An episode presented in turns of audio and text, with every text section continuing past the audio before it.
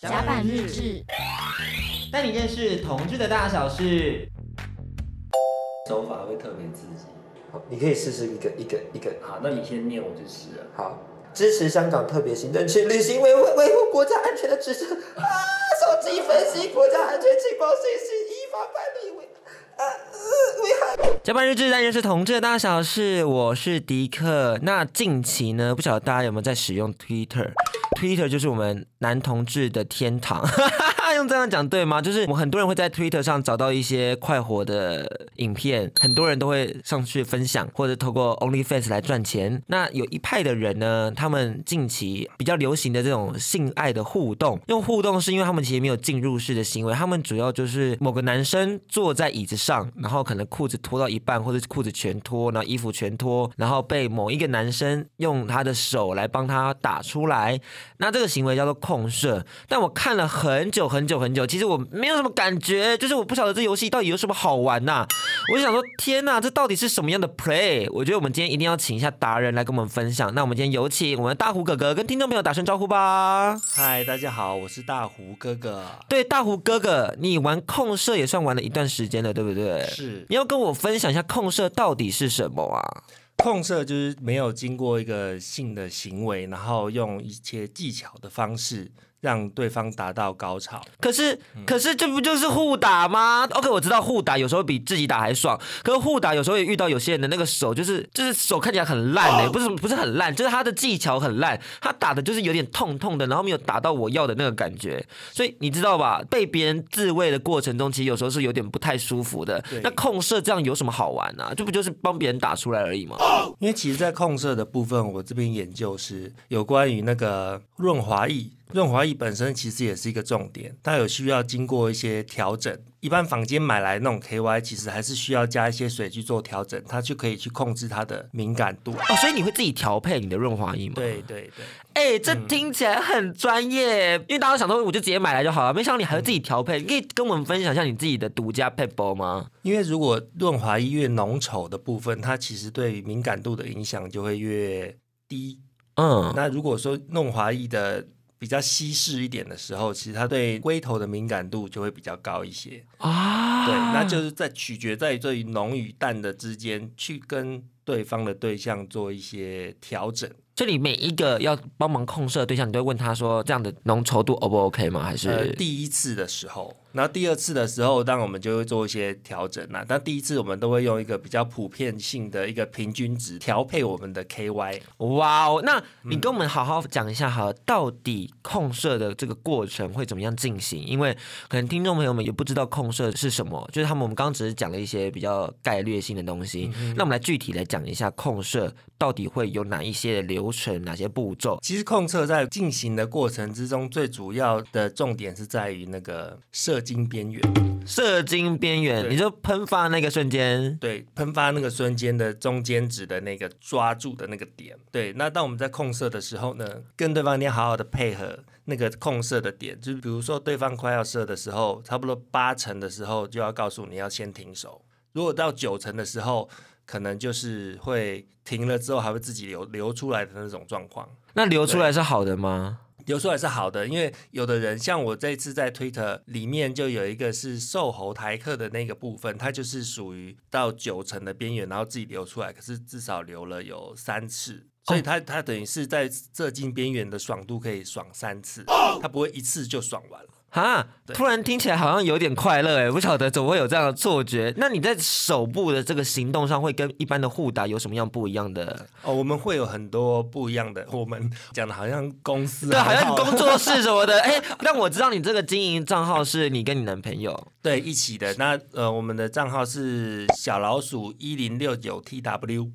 为什么两个人会一起想要做这件事情呢？因为其实我们在一起6年多，快将近7年的时间了。哦，那很久了。人在一起的一些互动上面，其实在对于这一块上面我们是有兴趣的，但并不是属于开放式的关系。但我们就在于开放式的关系与封闭式的关系中间去找到一个平衡点，然后让彼此都有一个兴趣跟乐趣，一起经营一个兴趣其实是件好事，只是大家会觉得说哦，好像就性行为这件事情可能就是要好像非常 close 的亲密关系，那亲密关系中不能允许其他人的性行为，但是现在这个社会并不是这样子，其实它有很多的空间可以去自由去做讨论的，所以希望大家也可以对这件事情抱着比较放宽心的心态去看这件事。好，我们回来刚刚的正题，就是刚刚提到说你本人就是在用控射这件事情啦，那你们的手会有什么样的不一样的技巧吗？因为我们一开始其实最主要刚刚有提到就是在射精边缘的部分是一个重点嘛，那再来就是我们的过程之中就是手势的部分会有一些变化，那这个可能用声音没有办法形容它啦。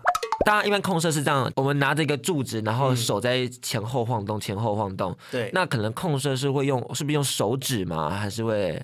有时候会用到手指或者是手掌。因为我看影片有研究一下，我有发现大家会一只手压着根部，对，一只手压着龟头，然后这样子做一个像是，然后还有什么吹吗？会吹吗？基本上是不会的，因为我们最主要是安全最重要。那会有什么样的道具需要准备？除了刚刚有提到的自己调配的润滑油，当然大家买坊间的也是 OK 啦。那还有什么样的道具会使用呢？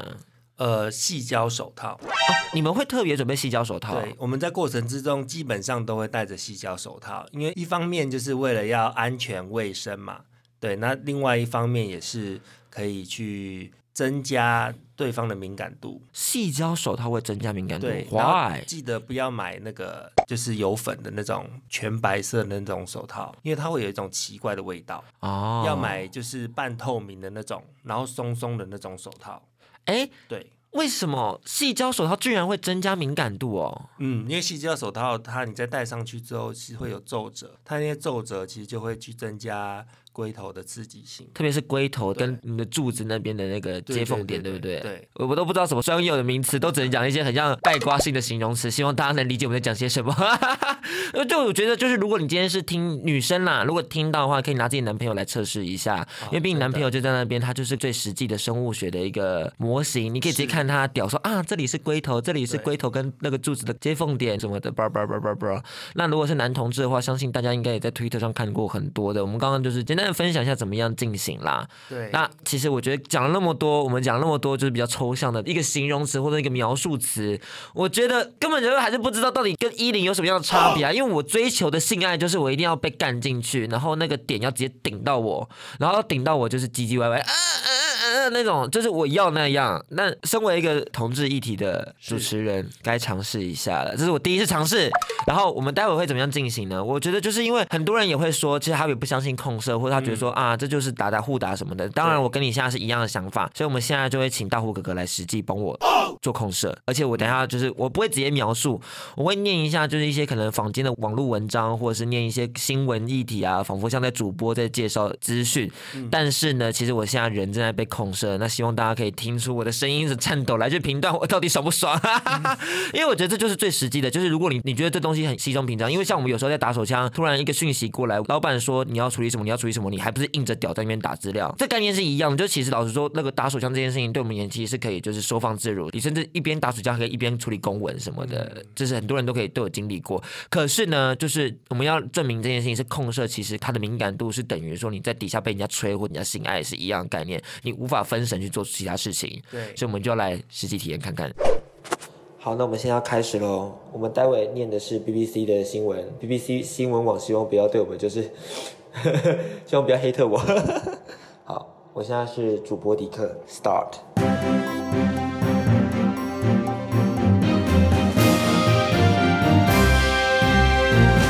驻港国家安全公署和国家有关机关在特定情形对极少数危害国家安全犯罪案件行使管辖权，是中央全面管制权的重要体现。草案要求行政特别行政区以下设立维护国家安全委员会，负责维护国家安全事务，承担维护国家安全的主要责任，并接受中央人民政府的监督和问责。香港特别行政区维护国家安全委员会设立国家安全事务顾问，由中央人民政府指派，就香港特别行政区维护国家安全委员会履行职责相关事务提供咨询意见。草案内容：新华社报道，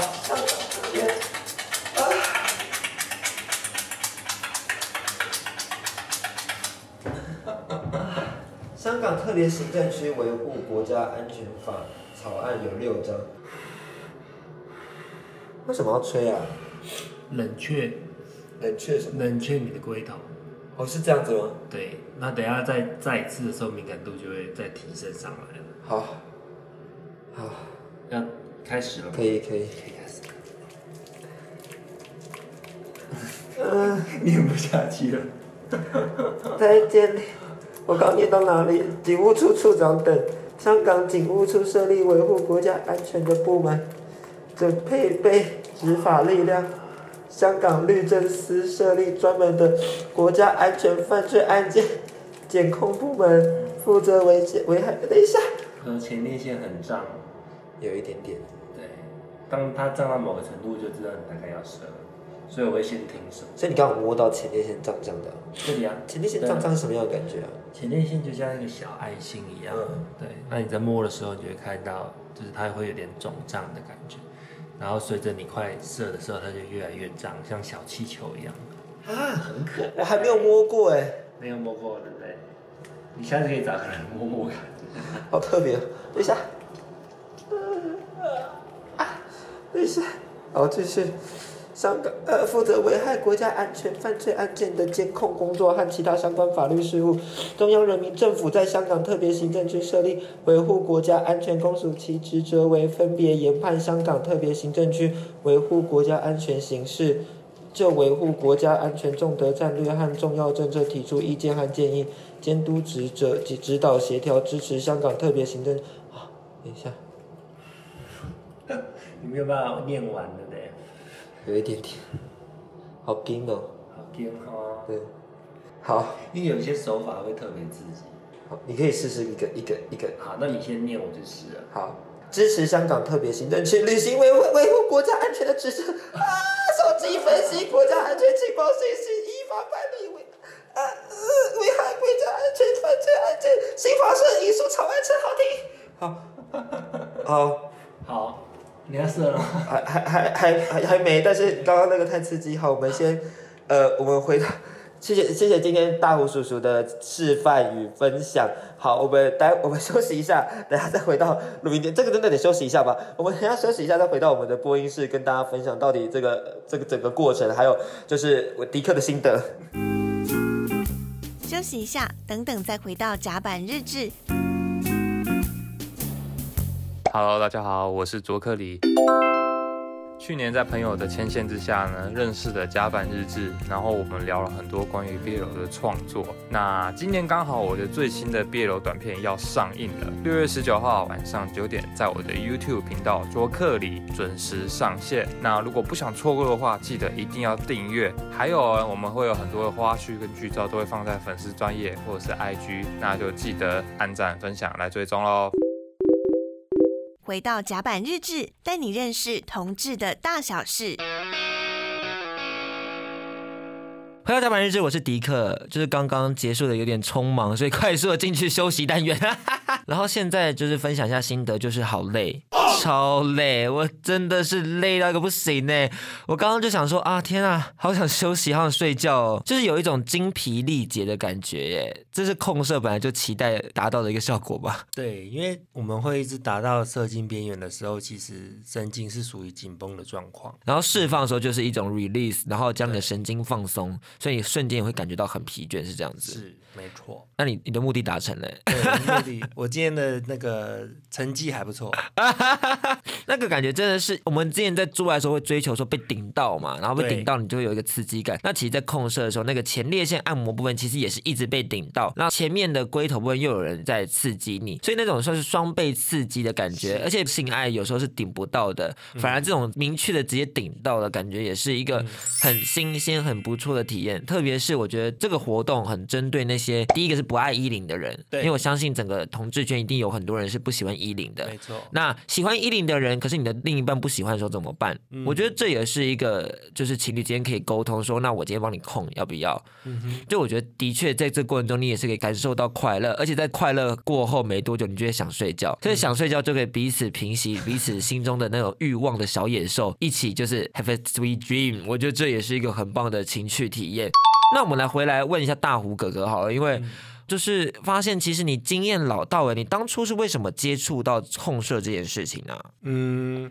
当初是怎么接触到？其实当初只是纯粹一个想法，就是说如果我们用这种方式，那会不会比较安全？哦，所以当初一开始在接触这件事情是为了安全的吗？对，为了安全的约、啊、这件事情。因为其实跟人互动不见得一定要有1069嘛，那你一定是先被用过才进行这件事情吧？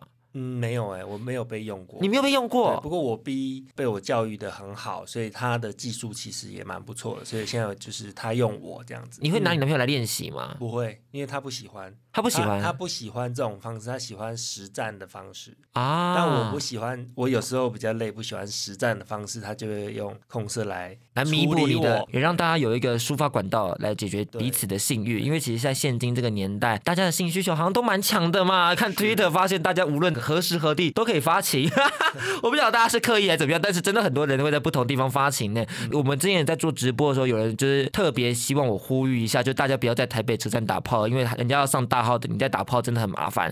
这只是简单呼吁一下。好 anyway 回来这边就是说其实这个的确是一个方向去解决彼此的性欲。觉得会不会如果这东西能普及的话，会不会啦，这是一个很理想 ideal 的想法，它是不是可以解决一些性犯罪？对，就是如果今天大家就是我们有一个管道，就是有职业是可能控射师，那大家去找控射师服务，那控射师借此可以赚取一些利润，同时他们也可以解决彼此的性欲。那我们将这件事情合法化、正当化，大家都可以解决自己的性欲。那这是不是也是一个好的一个策略或者政策，然后让我们未来都可以有效率的降低性暴力或者性犯罪？好，我们今天讲了很多 idea 的东西，当然我知道这东西是不可能会发生的，就是因为大家就是每个人性需求不一样，一定会有人还是期待10或者期待说我要就是跟你肉体的交缠什么的。